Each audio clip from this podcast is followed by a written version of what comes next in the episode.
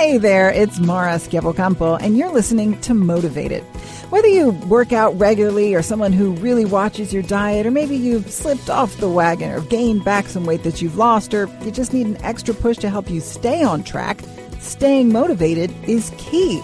And that's why we're here to help. Every week, we're bringing you the top health, wellness, and fitness experts, along with a lot of really amazing everyday people. And it's all about helping you live a healthier and happier life. Don't want to wait until Monday for the next episode of Motivated? You can hear it three days early on the TuneIn app. Download TuneIn today and listen for free.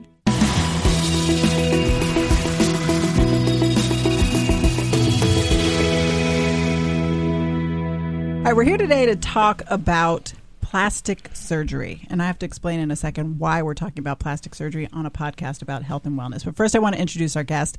Dr. Oren Tepper is the Director of Aesthetic Surgery at the Montefiore Health System.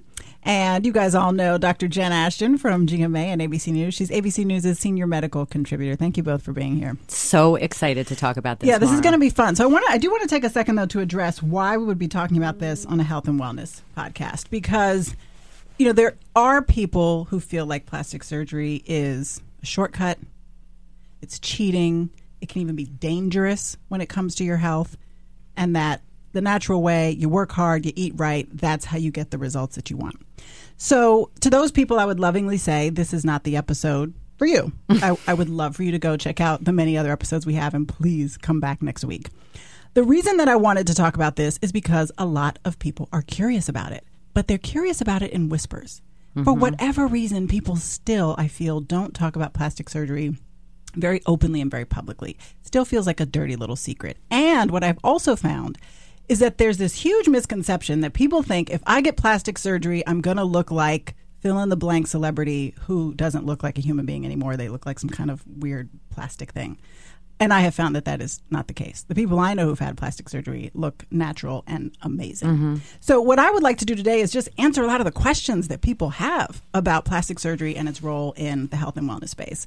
So, it, the first question I have, Dr. Tepper, you perform plastic surgeries.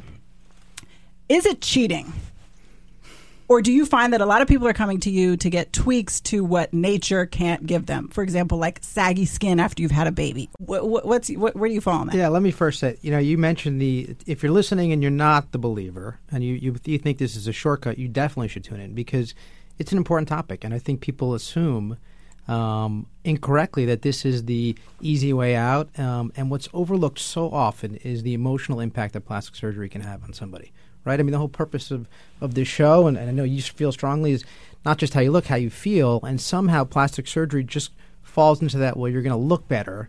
But what we don't talk about, or what's not talked about enough, is are you going to feel better? And it's such an important part of what I do. It's an important part of our specialty. Um, so absolutely not. And, and, I'm happy to kind of talk about some of the things you might be interested in, how these things affect that. But there's an emotional component that's understated. Um, it's not talked about enough. It's a perfect opportunity but to, that's to discuss a great point because I'm sure you see this in your practice all the time as an OBGYN. You know, you really, women take a hit in their self esteem and their confidence as they age and really after childbirth. I mean, motherhood, yeah. I've always been a confident person, but your body changes in ways that are unexpected and that you always, you can't really fix. Right. I mean, I, I was just telling Dr. Tepper, I probably discuss cosmetic issues, either dermatologic or plastic surgery issues with 20% of my adult patients. And I'm fortunate because I, you know, not only know Dr. Tepper really well socially and personally, but my brother is a plastic surgeon and I have a, a lot of plastic surgeons that I refer my patients to. So I feel like I can really counsel them appropriately. And as a woman, you know, it, it makes it even easier. And so it's not just after childbirth, uh, as you mentioned, although, you know, obviously that does affect a lot of people. I see a lot of patients who have lost 100 pounds or more. Um, and that's a major issue. And I even see some teenagers who are, you know, at, come to ask me about um, elective breast reduction or rhinoplasty. And, you know, these aren't 13 year olds. These are 19 year olds. These are college age women that maybe still have a teen associated with their age chronologically, but it has a major impact on their self esteem. And my approach as a doctor, as a woman, as a mother um, is in this day and age, if there is something about your body that gives you significant distress emotional, psychological, and it's not pathological. We're not talking about a psychiatric diagnosis that really, you know, there's a slippery slope and there's no end to it. But one issue that really bothers you, and you have it in your ability to address that issue safely and effectively. I think there are too many things in life that we can address like that. I am 1000% in support of that. And I have seen firsthand the difference it can make in people's lives. Yeah, life is too short. You know. Oh yeah. I love the way you put it. If it's if it's health, if, if it's in your means, healthy healthy way, in a healthy way to do it, just address it. So, what's most common? What do you get the most requests for? Well, on a national scale, for years it's been breast augmentation and rhinoplasty. Um, and that's been for about 10 years plus. Those still remain at the top, but there's some new things coming out that people don't talk about as much. I feel like there are trends. Like in the 90s, everyone wanted to look like Pamela Anderson. yeah. And today, Yeah. I feel like More women want a much more natural look. It, it, is that accurate, or Absolutely. is that just Uh, that is definitely the trend um, among professionals too. Uh, patients were asking for that, but I think physicians themselves are coming around and saying we want to produce a more natural look. But you mentioned this earlier in the podcast. What the problem has been that the people people don't talk about their plastic surgery experience very often, and the people that you're talking about or that you see that are overdone that that creates this uh, perception that that's the result that people are aiming Right. for in plastic surgery. That's the minority. Right. Most people who have had this done, you don't know they've had it done unless they tell you. Well, I was I was home with a friend and we were watching TV and someone who's had way too much fillers in their face and Botox and was on the TV and they said like, I don't know why anybody would do that stuff. And I said, I do all that stuff. Yeah. You know, Botox fillers you can put it in my face, go for it. And she was shocked. I said, That's bad work that you're looking at. If you have a doctor who's disciplined and But a lot of times the patients will ask for that. so, so what do you do when you get a patient who's asking for something that you know is not going to come out great? Is it, are you obligated to still give them what they want? No, you're not, and that's an important thing I think for physicians to keep in mind, and that's for the physicians listening. Don't forget, you know, our Hippocratic oath: do no harm. And if we are not on the same page as our patient, you have to, you know, gently and politely say you're not the right patient and I'm not the right physician, and certainly go talk to other physicians. But you and I are not going to achieve a goal that we both would see uh, as successful. Uh, but certainly, people come with pictures, and I think it's a good start. Look. As long as you're realistic and you discuss with the patient, I think this is a goal. This may not be your body frame. This may not be possible. Um, it's an important discussion to have. And Okay. if, if I have a patient who says this is absolutely what, what I want to look like, and I feel like this is absolutely not what they're going to look like, then that's a breaking point for us. But I think that's an but that's an important point because um, people I think people think that a doctor can put anything together like Frankenstein, right? Sure. So it doesn't matter what you start with, he can make you look like Kim Kardashian. Sure. Is that accurate? Absolutely, I think people do think that, and it's our job as physicians to educate them that it's not necessarily. So possible. what is the expectation? What's a realistic expectation about what cosmetic surgery can do for you? make you feel better about yourself. It's exactly what Dr. Ashton just pointed out. If there's something that you feel is affecting you psychologically, you should address it and you shouldn't be ashamed of it. People shouldn't make you feel ashamed of it. Uh, you know, I think the breast is a good example, right? If you look, for example, breast reconstruction, nobody blinks an eye at that, right? Somebody has a mastectomy, unfortunately, from breast cancer. They absolutely deserve to feel better about themselves. But now all of a sudden, you have a woman who comes in who's very asymmetric naturally, or maybe has no breasts at all. Why shouldn't that individual be granted that same opportunity to feel better about herself? Um, certainly, the circumstances to get there were different, but where they're at currently uh, isn't much different. And for some reason, uh, I think from a social perspective, we feel that if the insurance is going to pay for it, then we call that reconstructive. It's totally okay. I get the reasons why you'd want to do that from a psychological perspective. But if that were not the case, all of a sudden that goes in the bucket of plastic surgery, or aesthetic surgery rather. Those those aren't so different. All right, so um, I want to get into logistics, but these, these are jump balls. You can both jump in. So there are things that people want to know about the process. So how much time do I need to take off of work? What's recovery going to look like? And how much is it going to cost? I know there's a big range depending on what you do, but what do people need to know if they want to head down this road? Well, so I'm going to let um, Dr. Tepper hit a lot of those, but I want to start with the first and most important thing because this does start actually in my office or in a generalist office, primary care, OBGYN. When the first time someone says, I'm thinking about getting fill in the blank done, my first response 100% of the time is, you must go to a board certified plastic surgeon period. In my opinion, don't leave the country. Number one, no matter how enticing the, the bargain price may be. And number two, just because, you know, I can use a scalpel also. I'm, you know, I do GYN surgery. That doesn't mean I'm the doctor to do you know, plastic procedure, cosmetic procedure. And just because people say they can do your liposuction or your face something or your uh, does not mean they are a board certified plastic surgeon. So that is the most important point in my opinion that needs to be driven home as many times as possible because so how do you find the right doctor?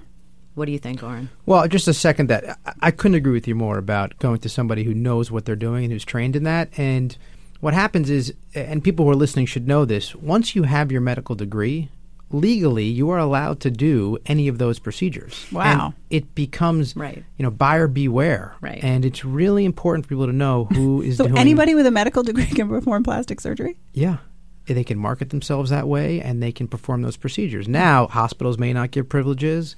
They might not um, get insurance malpractice coverage, but they right, can but do certainly it. Certainly, they can promote it and they can do it. And you run into trouble internationally. I couldn't agree with you more, Jen. I talk about this openly all the time, and uh, it's somewhat controversial. I know some of my colleagues interna- internationally get upset hearing it, but I absolutely agree. You have to be careful going abroad, and I don't say that because there aren't good physicians and good surgeons in other places, but the process is not a holiday. It's right. not a vacation you need follow up. You need to see somebody before, during, and after. And it can't be I fly in for three days and come back. It's not because you can't find the right individual there. It's just the whole entire process needs to be carefully looked at from start to so finish. then how because i mean with uh, typically with something important you would do word of mouth right? Referrals. But the problem is a lot of people aren't talking about their plastic surgery. So how do you find a, a, good doctor? Yeah so there are a couple of medical boards that are important we have for example the american aesthetic the american society of aesthetic plastic surgery asaps you can go on their website. You can look for somebody who is a member of that society.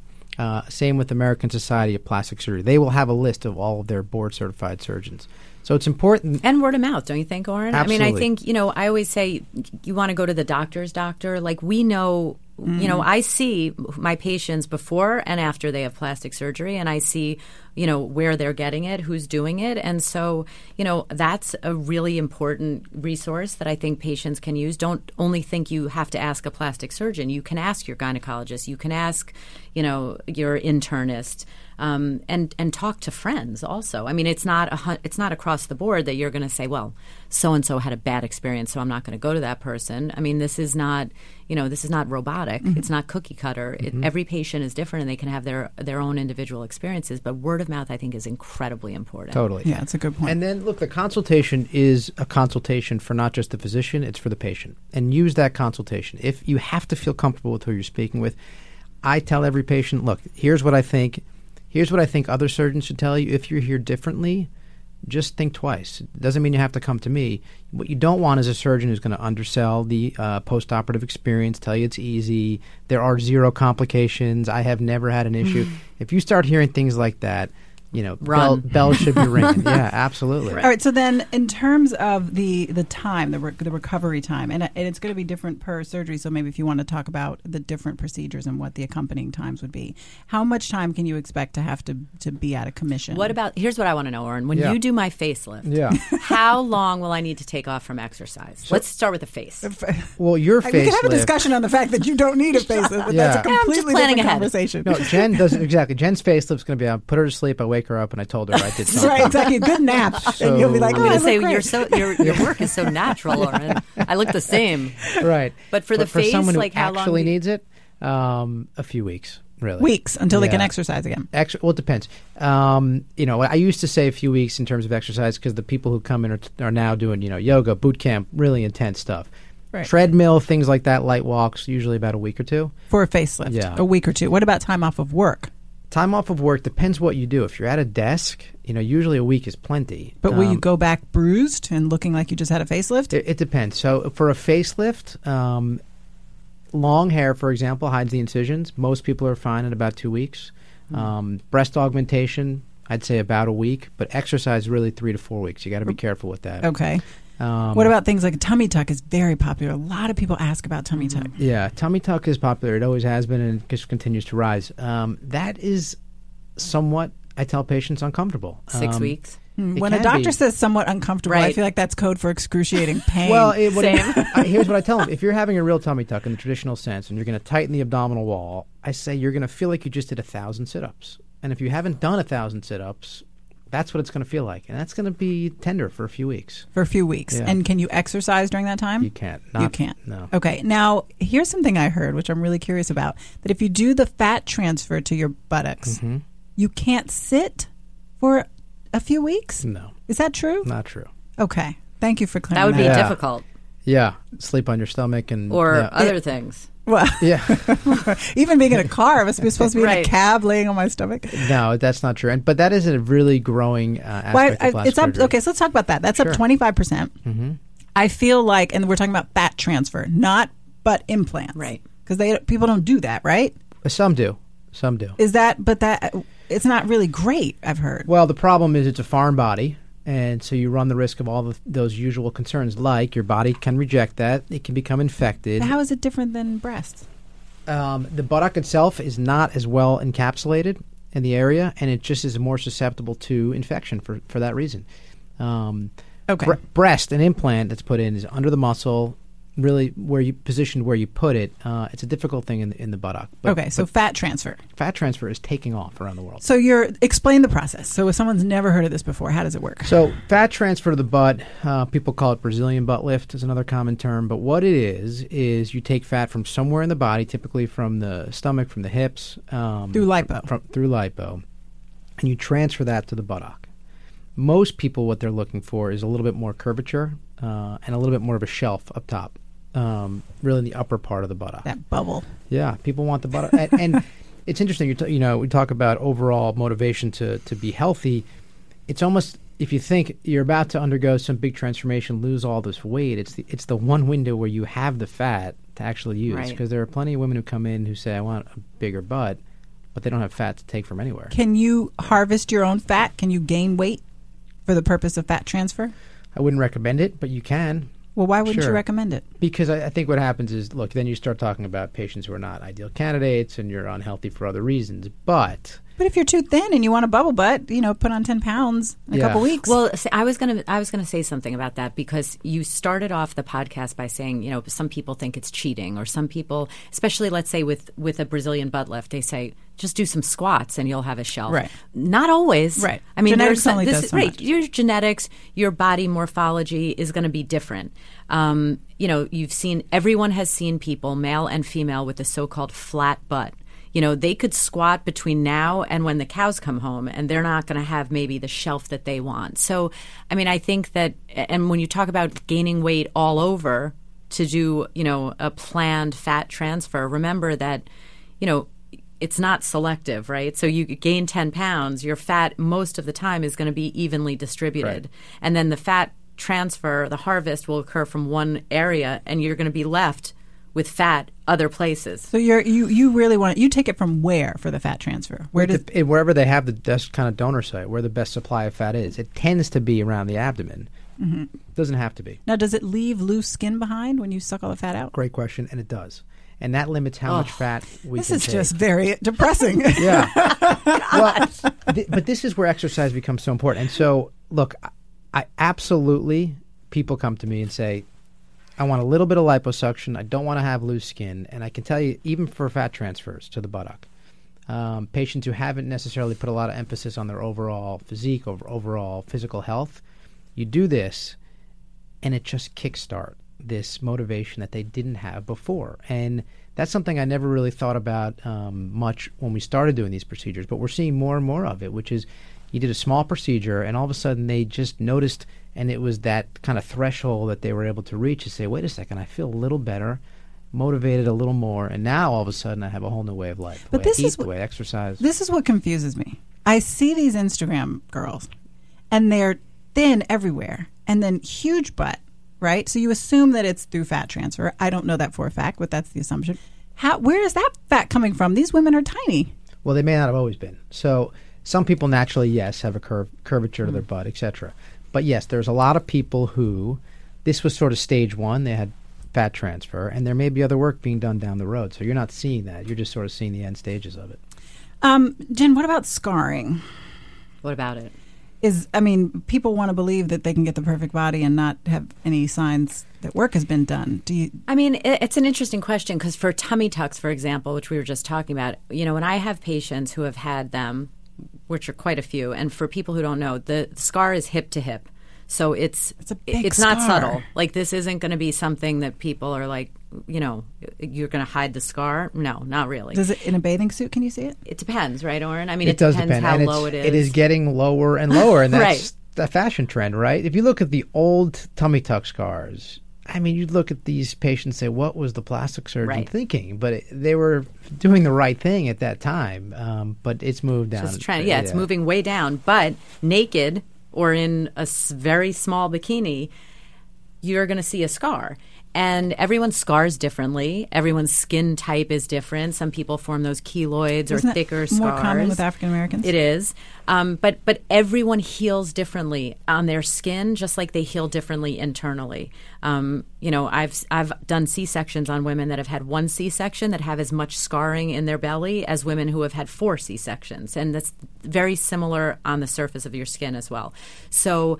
Uh, and every surgery has different scars, uh, you know, as Dr. Tepper was saying. So when you talk about, let's say, a breast reduction, I will, I'll talk to my patients about that because I am the fir- for sure the first doctor who hears about th- those complaints. My back hurts. I can't wear a strapless dress. I can't wear a bikini. I can't go running. I can't, you know, it's Yeah. it's very very serious Yeah, complaints big for women. big boobs are a pain in the neck. A big I mean, deal. having been ninety pounds heavier, I can say big boobs are a pain well, in the neck. Well Jen, you bring up a good point. Why, so breast reduction falls in the category of okay, that's functional, right? Mm-hmm. But but how, that's that's a perfect example of something that it makes all the sense in the world of why women feel uncomfortable and why Yep. there's so much discomfort around it, and insurance will pay for it. Right. Um, but all of a sudden, if insurance didn't pay for it, now is that considered cheating? Is that is that considered cosmetic so, surgery? what does insurance pay for typically? Something that has a functional impairment, and it's very, and we have to fight with them. all the time? Who fights, the patient or the doctor? Both. First the patient, and Right. then and then the physician gets involved. I'll, gi- I'll, let me tell you Can you something. make the claim like if you want a nose job, like I can't breathe, right? If it's legitimate, sure. And what would make that legitimate? if your septum, which is the piece in the middle, Mm-hmm. um, is deviated to one side, that often is a reason to, to need. A And what about is is there ever a medical reason for fat tra- buttocks fat transfer? I'm No. asking for a friend. There's no. Yeah, right. that that's code for me. No. Right, No, not butt. Sorry, I want to put in my face. Oh wait, yeah, you mentioned that. Can we get back to that? We were talking about that before the podcast started. Fat transfer to your face? Yeah, Sure. That's that's what I'm. going. I'm What is- going for a consult. But with who Dr. wants a fatter Wait, face? Let me let me finish one thing. The this is something that is so frustrating to me because we talked about who pays for it. If you lose weight on your own, if you successfully lose 100 plus pounds, 200 pounds, Oh yeah. and you go to a physician, most likely the insurance is not going to cover it, and you're going to pay out of pocket. Now you take patients who have had bariatric surgery, which is um, surgery to either make your stomach smaller or bypass in the intestines to make you lose weight, weight loss surgery. When they lose weight, insurance often does cover it. And this is one of the things that is so frustrating to me as a physician because two different patients, same end result. One motivated entirely on their own to change their diet and exercise have lost weight, and the insurance will not cover it. And um, and this is something I think as a as a specialty we're going to have to fight because um, both Yeah. deserve it. Yeah. But it is helpful to know that um, in some cases, plas- uh, insurance will cover it. I, di- I wasn't aware that that was ever the case. I, I want to just jump in here with something completely out of left field, Mara. But you and I have talked about this because we're friends at ABC. It's kind of for we're, me the we're friends everywhere. Yeah, yeah, yeah. But I mean, like, we didn't plan this for the podcast. But to me, this is kind of the 800 pound gorilla in the room. And I've never spoken about this publicly before. But uh, two, about two, almost two years ago, I had elective breast augmentation. And I'm not in my 20s. Shocking. What? you could pass for something close to it. yeah. So I'm in my late 40s, and it was something that I had always wanted to do. I was pretty much like the wall, I was like an A cup. I've always been very athletic, I've always been very thin. In general, when you're really, really thin, you know, breast is a fat structure. And it always bothered me, but I was always kind of like, "Oh, I'm not really, I don't want to spend the money. Anyway, make a long story short, my, my daughter um, had gone for a consultation for a rhinoplasty, and I was completely in support of, support of that.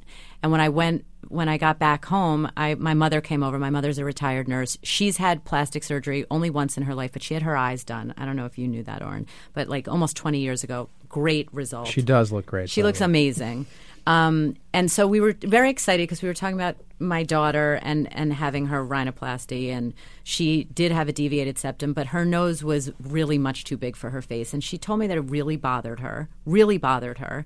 And my answer was, as I said earlier, listen, you know, you're, you're almost 18 years old this is not something that she changed her mind every other week. If it bothers you and it's my ability to fix it, I'm going to fix it. So you get so excited when you go see plastic surgeons like Dr. Tepper that I left with my daughter and I was like, maybe I'll get my little bump taken off my nose. I want to do something. And I said that to my mother and my daughter, and they both at the same time said, if you get anything done, you should get new boobs because they, that's really the worst part of your body. Oh. No, they did. And so I thought this must be a sign. My mother and my daughter are both telling me. So I went back for a consultation um, with an incredible plastic surgeon in New York City whom I trust a lot, and I um, I know him through my brother, through Dr. Tepper. I've sent many many patients to him, and I said, listen. I'm a doctor. I'm not a, you know, Playboy centerfold model. I don't want to look fake. I don't want to get different clothes. I don't want people to notice if I don't tell them. And you know, because I'm very, very open about it. People yes. say, like, you know, you look great, and I'll say, "Oh my God, let me tell you what I did." like, come in like, this back room, I'll show you. And and I will tell you that, and and I would have never appreciated this unless I went through this personally. It made a massive difference in how I felt about myself. I did not realize that every single day, twice a day, in the morning when I got dressed and in the evening when I got undressed, that I would look at myself in the mirror and I would have a negative conversation with myself mm. about how I did not like my breasts. Mm. And it it really changed that. It really, really changed that. And wow. it, it it was so subtle and so natural that people no one notices unless I tell people now I'm sharing it with all of your listeners. right. But but, but you I but you notice. I noticed, and that was the most yeah. important thing. Wow. And and it was really it, it, was one of the best things I've ever done for myself. Mm, and so I, I really, you know, anyone who is considering it for themselves. I, I will. I'm more than happy to share my story. I know there are millions of women who feel like I feel, and and they're embarrassed to talk about it. I think it's self care it, you're doing something for yourself. This wasn't for anyone else. It wasn't because my mom and my daughter told me, although, you know, they kind of gave me that it's okay. Right. Thank you for sharing that. Um, it was something I, have I known about you because you're very open about it, but I didn't know if you wanted to talk about no, it publicly. I, you you look fantastic, by the you, way. Um, I also went to see your doctor, who you referred me to. I'm not sure that I'm done having children yet, but when I'm right. done, I'm definitely going to him to get oh. the girls lifted back up because yeah. breastfeeding does a number yeah. on them. Um, and yes. I think what you what you mentioned about that conversation we're having in our heads, that negative conversation yeah. that you may not even be aware of, that's so powerful because we all have that spot where you just zero in on it and you think. You know, and as, as much totally. as you try to be self loving, it, it kind of is always nagging at you there. That's such a and an I'll tell point. you that that really, really skilled aesthetic plastic surgeons, you know, like I went to, like Dr. Tepper, there are, there are so many of them their work is this is how I describe it, or I don't know if you agree. It's it's you only better. It's your best you. Totally. I don't look like I'm not me. And by the way, it was I had this irrational fear. I don't know if you, if any of your patients have ever told you this, Oren, but I actually had a fear when I had considered it in the past of waking up and thinking, I want these implants out. Like mm. they don't mm. belong in me. And it, that wasn't how yeah, I felt no, at all. That. I woke up and I thought, this is how I've. They, they feel like me. I, I love the it's but the, the best version of you. I may be putting it on my website. Yeah, right? you, you can use it. They don't want to look like a different person. No, it's great. And look, let's take the face for example. Right, I've thought about this. People who smile, right? The impact of smile on happiness. Are they happier people, or is there some element of smiling a lot that makes you happier? And I, there's a lot of research behind right. that, right? Now, not take for example someone who looks tired. You start to internalize that, and you feel more tired. And if you could help somebody when they see themselves feel less tired, I think that will impact the, ultimately their energy level, etc. Yeah.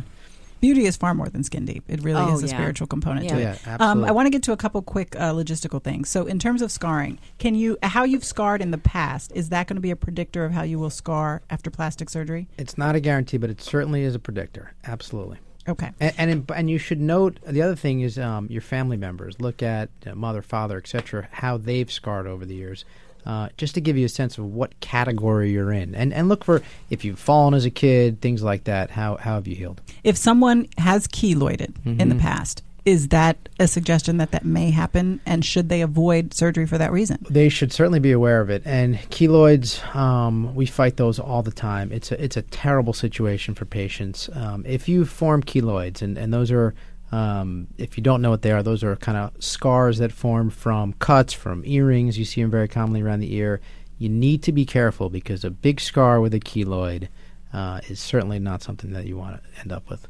What about other complications like scar tissue? I mean, what are the chances that you will make something worse? If you had to say, as as the industry as a whole, what's the percentage? Not that the doctor's going to screw up, but that something in your body will reject an implant, or there'll be scar tissue, or that something will just not go well.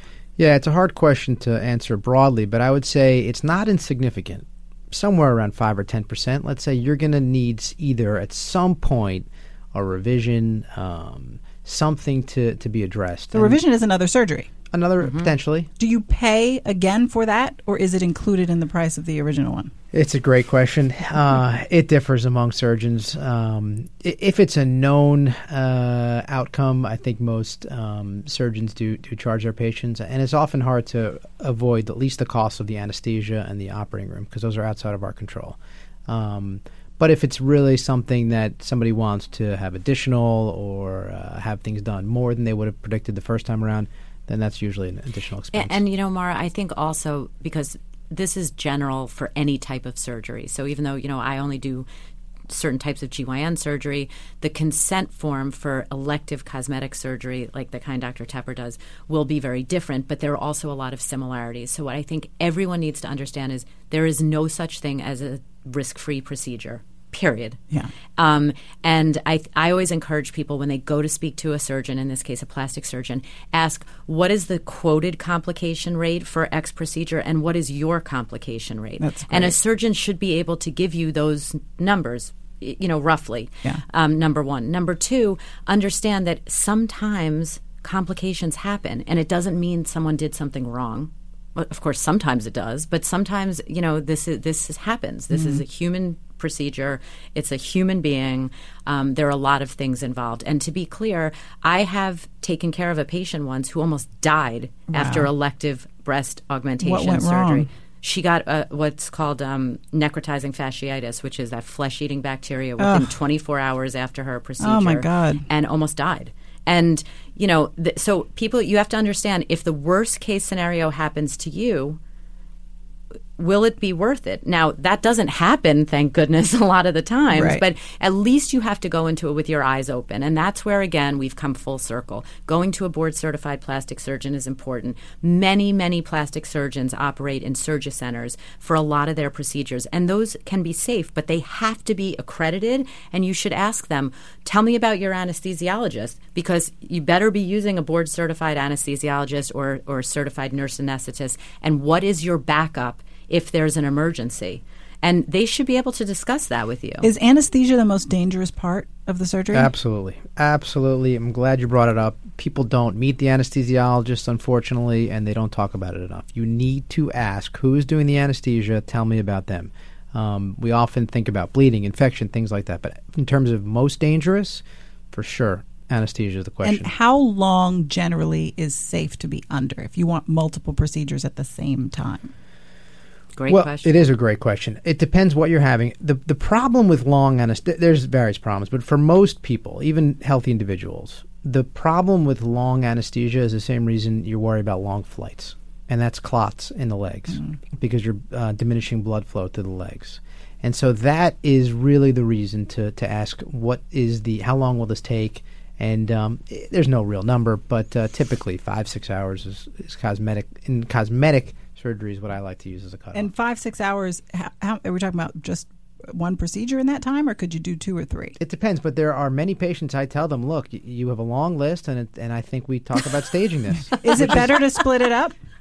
Yeah, everybody will look. I'm going to sleep. I want to do it now. It's so much easier. I get the motivation behind that, but at some point, Also, you're taking time off of work. absolutely. I mean, and that's I a big it. thing for people. You don't want to disappear for two weeks a couple times But a if year. it was easy and it was safe, I would say absolutely, let's do it in one stage, but uh, one procedure. But there's a point at which, look, the safest thing to do is separate these. What it, I'm sorry, I just want to get to this quickly because you talk about the re, the good reasons to do plastic surgery, the right reasons. What are the what are the wrong reasons? What are reasons where somebody really should reconsider? Well, I'm going to let let Oren answer that too, but I want to tell you the the short answer, which I actually learned from Dr. Tepper and from um, my brother, is uh, managing expectations is probably the single most important part of the pre-op consultation for mm-hmm. aesthetic plastic surgery. Mm-hmm. And so before I even give out a name, I want to ask my patient, why are you doing this? And if they say to get back at my ex spouse, right? So that's not a wrong answer, you know. So, or if they say because I want to look like um, Angelina Jolie, probably not a realistic expectation. So I think that you know we talk about you know what what we as surgeons and as doctors do in terms of that that consultation that's a big part of it. And i'm sure and i and I, I, can't wait to hear you know oren's answer to that but i can guarantee you that any reputable board certified plastic surgeon they can spot that from a mile away when someone comes in with either unrealistic expectations or an underlying psychological motivation for doing something where in my opinion medically and as someone who performs surgery you you would absolutely be doing a disservice as a surgeon if you entertained thoughts of performing an elective procedure on someone that has a glaring indication that their their motivation, their expectations are not correct and not realistic. So what are those things? Yeah, it's a good you know if you categorize them, it's who are you doing it for? Why the answer should be only yourself, right? Why are you doing it, and what do you expect the outcome to be? And so who are you doing it for? And that's a hard thing. And I think patients themselves don't necessarily, or it's difficult to tease that out because I have plenty of patients who come in with their husband or their boyfriend, typically breast surgery, and the boyfriend's doing all the talking, right? And you say, look, okay, you're going to leave oh the room. God. You're going to leave the room now. And you have a much different discussion all of a sudden. Well, I don't know. I'm not sure. I, and, wow. and, and the same thing. that makes with, me crazy. Yeah, totally. it makes me crazy. Teenagers too, for example, rhinoplasty uh, and I'd be curious with your daughter mm-hmm. if, if, she, if you were in the room the entire time. But I'd like to, oh, at some point, say your parents are going to leave the room, right? Mm-hmm.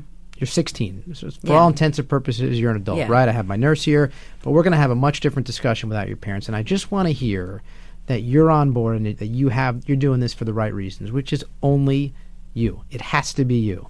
Um, the other is right why are you doing this, and I think certain people put uh, overemphasize what plastic surgery can achieve for them. Right, mm-hmm. I'm going to get the new job. My dating life is going to change change completely. Your life. Yeah, and it and it's not. And, and the other, and this is an important thing, and, and this is something doctors look for all the time, which is how much distress does this cause you? And sometimes there's a disconnect between it's a minor deformity and it causes so much distress where look this may not be the right fit there's a term called body dysmorphic syndrome and and you know physicians know to look for it um, but i think for patients think about if it's a minor deformity, but I'm thinking about this so much, it seems like an easy answer, but it's probably not. Well, you know what? He he brought up something that is that is true, and it's a perfect ending, um, and it's something more that I see in my patients because you know I'm seeing women may, before, during, after childbearing of all ages, right? And I tell all of my patients over 40 who all complain about their weight, even if they don't need to. I say, be careful how skinny you want to get, because when you're north of 40 and you get too thin, you yeah, your belly will get flatter, your butt will get a little smaller, but guess what? Your face will also collapse. Mm. And that is not a look that most women like, like because when you're well a loss they they call it a loss of volume we call it you know you're losing weight in your face your fat's coming again it's coming every off everywhere right so i i'll encourage women to say you know just be careful in moderation right um, but because I, you know, I'm pretty much the same size as I was before I had my kids. And, and you had your kids at what age? 14 yeah. and six, no, um, 29 and 30. Wow. So you're, so, I mean, that's amazing yeah, though, Jen. You I'm had 47. Your, so for 17 years, you've, you've been the same size. Yeah, that's a, that's however you should I want, own that and be proud of thank it. Thank you, but I want to say one thing. Not only have I been the same size, more to the point, I am in better shape now than I was in medical school. Wow, I'm stronger. I'm I'm more fit. And I think that is the message that I want women in their 40s to hear. And and I talk about that on, on, GMA a lot. You know, the quote unquote bouncing back after baby. You first of all, you don't have to bounce back because you just grew another human being. So you have to cut yourself some slack. Mm-hmm. What your body's been through. But not only could you get back to your pre-pregnancy, you could be better. You can be better, and in different ways, right? But because I am on the on the slimmer side, and I'm not looking for skinny. I'm actually looking for muscle. I've lost volume in my face, and so I just said to Oren, "What what, what can you do for me here?" Like, what? And he said, "You're too skinny." So I'm. He's going to try to figure out where Well, to couldn't- pull. couldn't fit- I mean, we're we're we're, gonna, we're way over time, which is not a problem. I, these are this is a sign we could a talk about this for conversation hours. because we didn't even get to the the non-surgical stuff. And we also didn't get to male plastic surgery, which is a, whole nother big thing, right? And I think people should own this. You know I what I mean? It's a, it, it really is. It, it's uh, as as a therapist once said, self care. It's not selfish. It's not cheating. It's nothing to be ashamed of. Yeah, I and when love that. someone gives you a compliment, I'm all about sharing like the information. It's it's not a secret. yeah, you know what I I'm mean? the same It's- way. Someone compliments something and I say that, oh, Let me tell you what I'm doing. Yeah, I say, oh yeah, Let me- let me refer you to my dermatologist. And I have a friend who who really, really, really wants something done, and she will not get it done because she says, "How could I ever explain that to my daughter? How could I ever justify it to my daughter?" Well, and when you say self care, Right. and by the way, also, I waited when my daughter was 14 and I had thought about it because, again, this wasn't something I thought about, you know, spur of the moment. I had always been bothered by, you know, being like a double A. For me, I just didn't like the shape of my breasts. I didn't like anything about them. And when my daughter was 14, she, I, I, I threw a shot across the bow and kind of felt her out. And she said, Why would you do that? Fast forward when she's almost 18, it was her suggestion. Right. And so I, I do think that's important. But yeah, Mar, you're saying how is she going to justify it to her daughter? Like Jen, you're a perfect example. Your daughter justified it to you some Exactly. twenty years later. Exactly. But it's the idea of women that it's this is a reflection of some kind of lack of confidence or lack of self acceptance, and like you said, I think it's it's it's a form of self care. Yeah. I believe that. Um, thank you guys for being here. This is a great conversation. Loved it, Jen. Thank you Thank for you sharing much. your Oh, personal thank story. You. I hope it. I hope it helps some women. You know, it's not. I. I'm. I'm proud of it. It was a major, major step for me. Dr. Jen, Dr. Tepper, thank you both for being here. Thanks, Mark.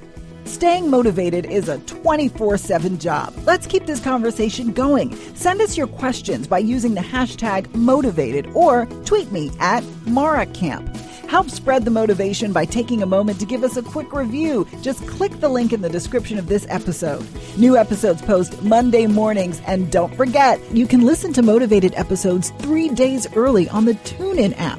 New episodes will post on Fridays. Download TuneIn today and listen for free.